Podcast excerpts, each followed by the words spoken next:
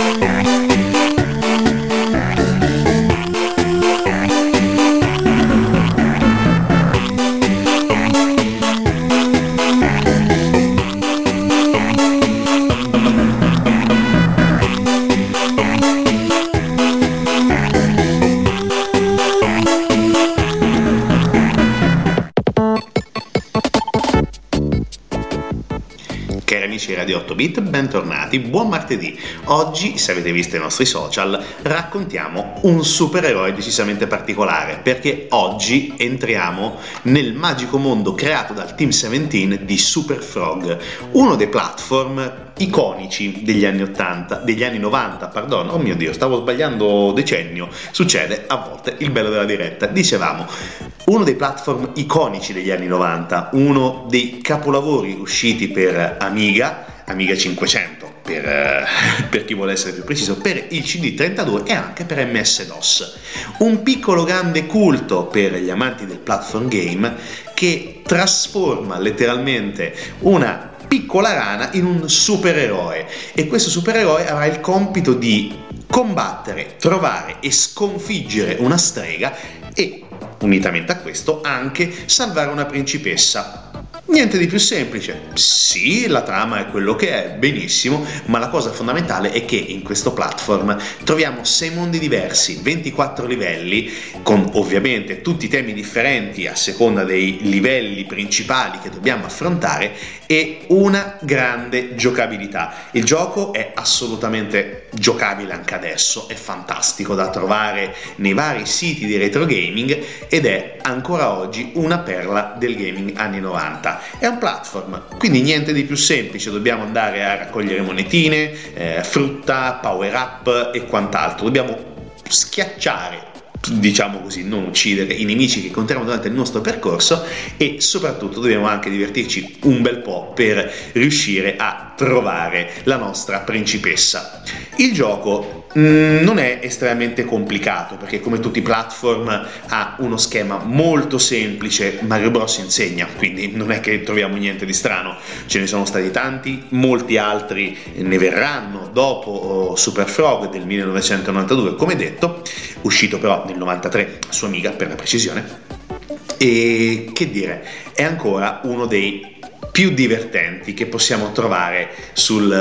tra virgolette, mercato dei, dei giochi liberi, dei giochi free, anche perché, facciamo un piccolo salto avanti nel tempo, nel duemilatredici addirittura venne annunciato il ventesimo anniversario di Super Frog con una versione in acca di, però cosa è successo? Che per colpa di brutte recensioni, di problemi anche di, come dire, di accettazione da parte dei fan di questa nuova forma di Super Frog, il eh, Team diciassette, anche per colpa di basse vendite oggettivamente, decise di togliere eh, Il, il gioco da tutti i vari siti dove si possono comprare i, i, i vari giochi, quindi Steam, P S N e anche su App Store e Google Play.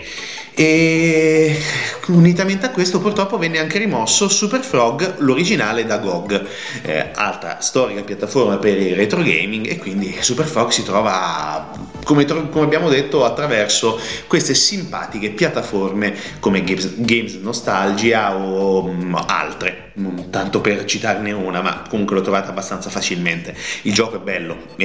è indiscutibile, venne molto ben considerato su praticamente tutte le riviste del tempo,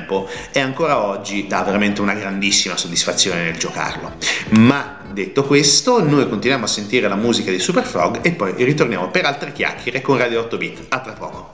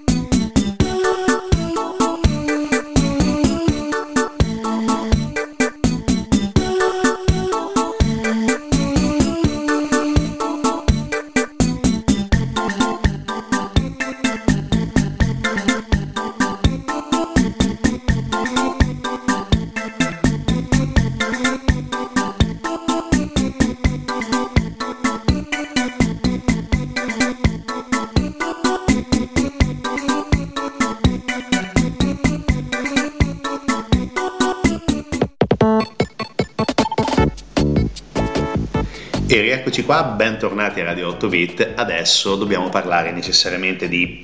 quei geni, né più né meno, che sono dietro al mondo di Super Frog e a tanti altri mondi, perché il Team diciassette, o Team diciassette se volete dirlo in italiano, che alla fine va bene lo stesso, sono responsabili di mondi veramente incredibili. È un gruppo britannico che è nato a Wakefield, appunto in Inghilterra, non troppo eh, lontano dal West Yorkshire, eh, e quindi una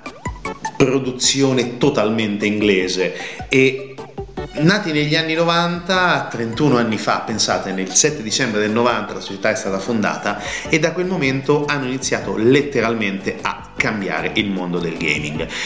Il loro modo di ristrutturare, nel vero senso della parola, il mondo dei videogiochi per computer è stato fondamentale, perché sono partiti con una serie di giochi che hanno letteralmente conquistato milioni di videogiocatori, perché l'Amiga ai tempi, fino a metà anni novanta, era praticamente la piattaforma più incredibile per giocare. E che dire, se poi nel novantuno un'azienda parte con un giocone letteralmente come Alien Breed,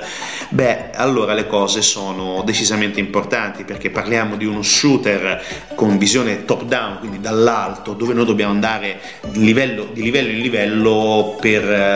sterminare tutta una colonia aliena che viene a eh, infestare la nostra base stellare. Ed è un gioco di una bellezza incredibile, ancora oggi è fantastico da giocare, e infatti, battendo il ferro finché è caldo, uscirono subito nel novantatré con il successore, con Alien Breed due, The Horror Continues, ma nel frattempo tirarono fuori anche probabilmente uno dei, eh, degli sparatutto più interessanti, sparatutto meglio, uno dei, sì, uno sparatutto, uno scrolling shooter, chiamatelo un po' come, un po' come vi pare, quindi con la solita navetta che da destra a sinistra cerca di uccidere tutto quanto quello che trova durante il suo percorso, che è Project X.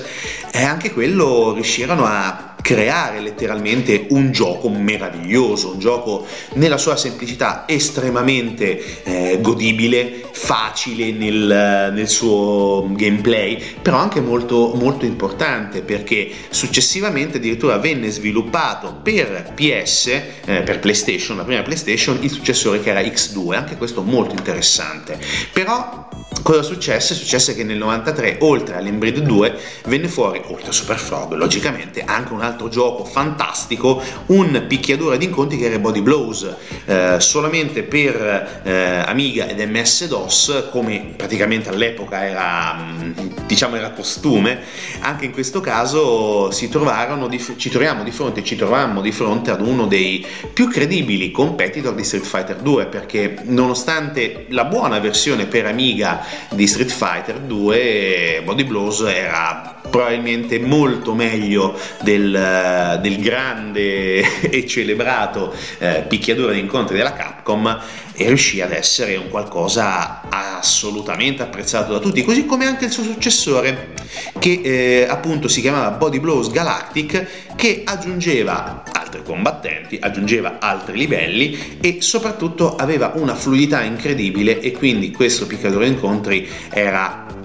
assolutamente credibile e incredibile, se consideriamo il grande nome di Street Fighter che aleggiava come sfondo. Ma, ma la grande rivoluzione dopo il novantaquattro, con Body Blows, eh, Ultimate Body Blows, e con un altro successore che era Alien Breed Tower Assault, arriva nel novantacinque, perché dal cilindro questi geni della, della Team diciassette tirano fuori Worms. Worms è probabilmente conosciuto da tutti, non credo debba spiegarlo ulteriormente, perché è, il, è un uno contro uno, un uno contro il computer, dove noi siamo dei vermi e dobbiamo sterminare i vermi avversari nelle maniere più atroci e folli possibili, quindi mitragliatori, eh, bombe, lanciarazzi, eh, lanciafiamme, di tutto di più, per fare del male al nostro nemico. È un gioco di una semplicità incredibile, basato su un eh, combattimento a turni, ma di una facilità incredibile, poche linee di codice, immaginiamo, ma comunque non pensiamo di sbagliare più di tanto, ma di una godibilità assoluta, un gioco che ancora oggi si trova su Steam, su G O G, praticamente dappertutto. È divertente, è fantastico da giocare ancora oggi, ci sono stati tantissimi successori, eh, siamo arrivati credo a Worms eh, Open Warfare del duemilasei, se non ricordo male, Reload addirittura per Windows, le, per, per Mac, eh, Worm, eh, Clan War, di tutto di più, hanno fatto veramente questi vermi in tutte le salse. Oddio, sembra brutto dirlo, però Worm è diventato una sorta di trademark per il Team diciassette, così come anche Super Frog da un certo punto di vista. Ma nonostante questo i nostri sono stati anche publisher del, del mondo del, del gaming, hanno tirato fuori, hanno fatto tirare fuori tanti giochi attraverso per esempio la uh, Binary Motion con The, eh, The Spheres Legacy, hanno oh, prodotto Beyond Eyes della Tiger and Squid, anche questo eh, un be- bellissimo gioco avventura del duemilaquindici, eh, poi per arrivare ad uno dei, degli ultimi ultimi magari no, però uno dei più famosi degli ultimi cinque anni, diciamo, se non ci sbagliamo, perché nel duemiladiciannove hanno fiutato letteralmente il, l'affare eh, pubblicando eh, Blasphemous, che è stato sviluppato da The Game Kitchen, un gruppo di mh, spagnoli geniali che hanno creato il mondo di Blasphemous e del Penitente. Quindi il Team diciassette è, tantissima, è tantissimo eh, da raccontare per il mondo del gaming, sono ancora oggi sulla cresta dell'onda, fanno cose diverse logicamente dagli anni novanta, però nonostante tutto sono ancora in grado di essere eh, attivi, perché poco fa, qualche giorno fa eh, hanno acquistato Astragon, che è un, un game publisher tedesco che è specializzato sulle simulazioni, per ottantatré milioni di sterline, quindi diciamo non è che sono piccolini. Certo, non parliamo di Microsoft che acquista Activision Blizzard, per carità, però comunque troviamo un bel player anche in questo caso. Ma abbiamo chiacchierato un'esagerazione come al solito, torniamo per l'ultima tranche di Radio otto bit, dove parleremo del compositore della musica di Super Frog, ovviamente. A tra poco con Radio otto bit.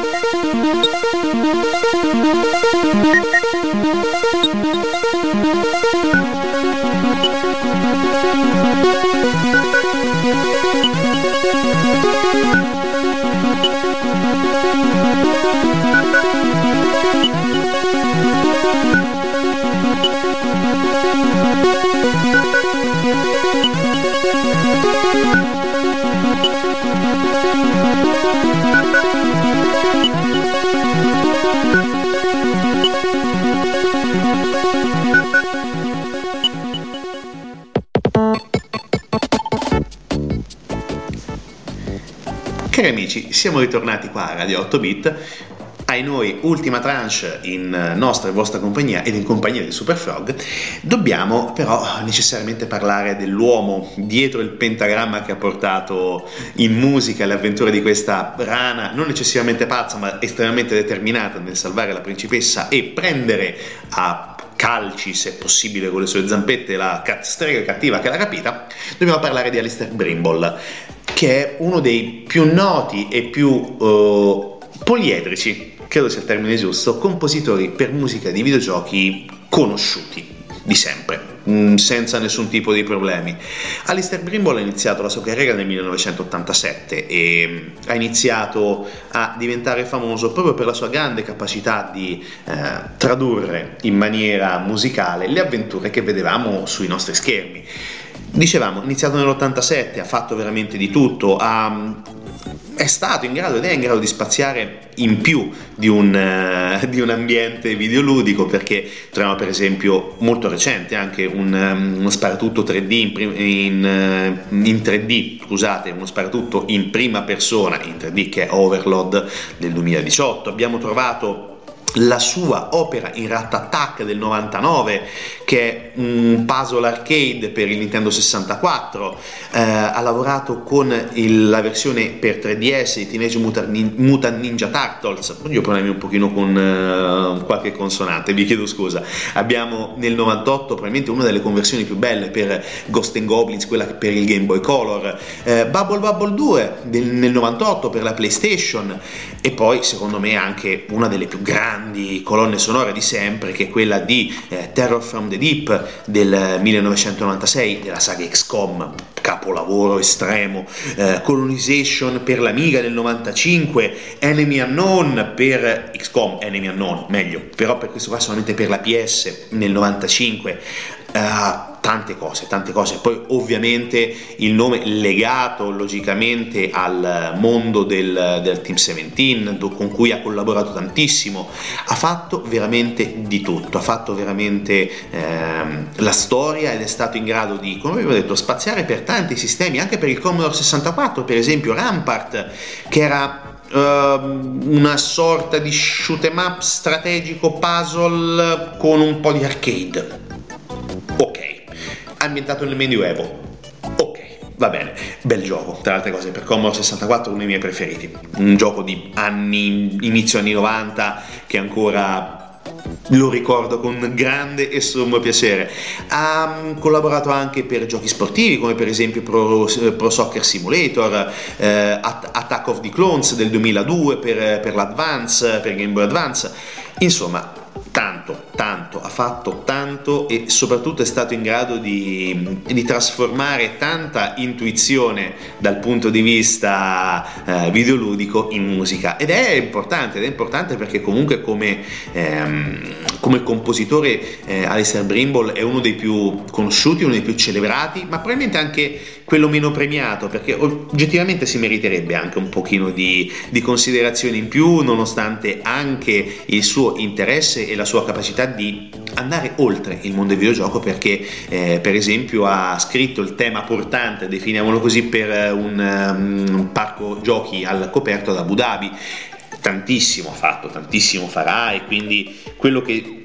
possiamo dire di Allister Brimble è che troviamo, quando ascoltiamo la sua musica, troviamo un compositore assolutamente riconoscibile, e per questo lo dobbiamo ringraziare, ed è, ed è sempre eh, bello doversi confrontare ed ascoltare la musica di una persona che ha saputo trasformare le no- anche le nostre emozioni in ottimi ricordi ed in ottima musica. Detto questo, noi ci sentiamo ovviamente martedì prossimo con Radio otto bit, continuate a, gio- a giocare responsabilmente anche con Super Frog, logicamente, e noi ovviamente vi diamo appuntamento con tutti gli altri programmi di Radio Sverso e alla settimana prossima.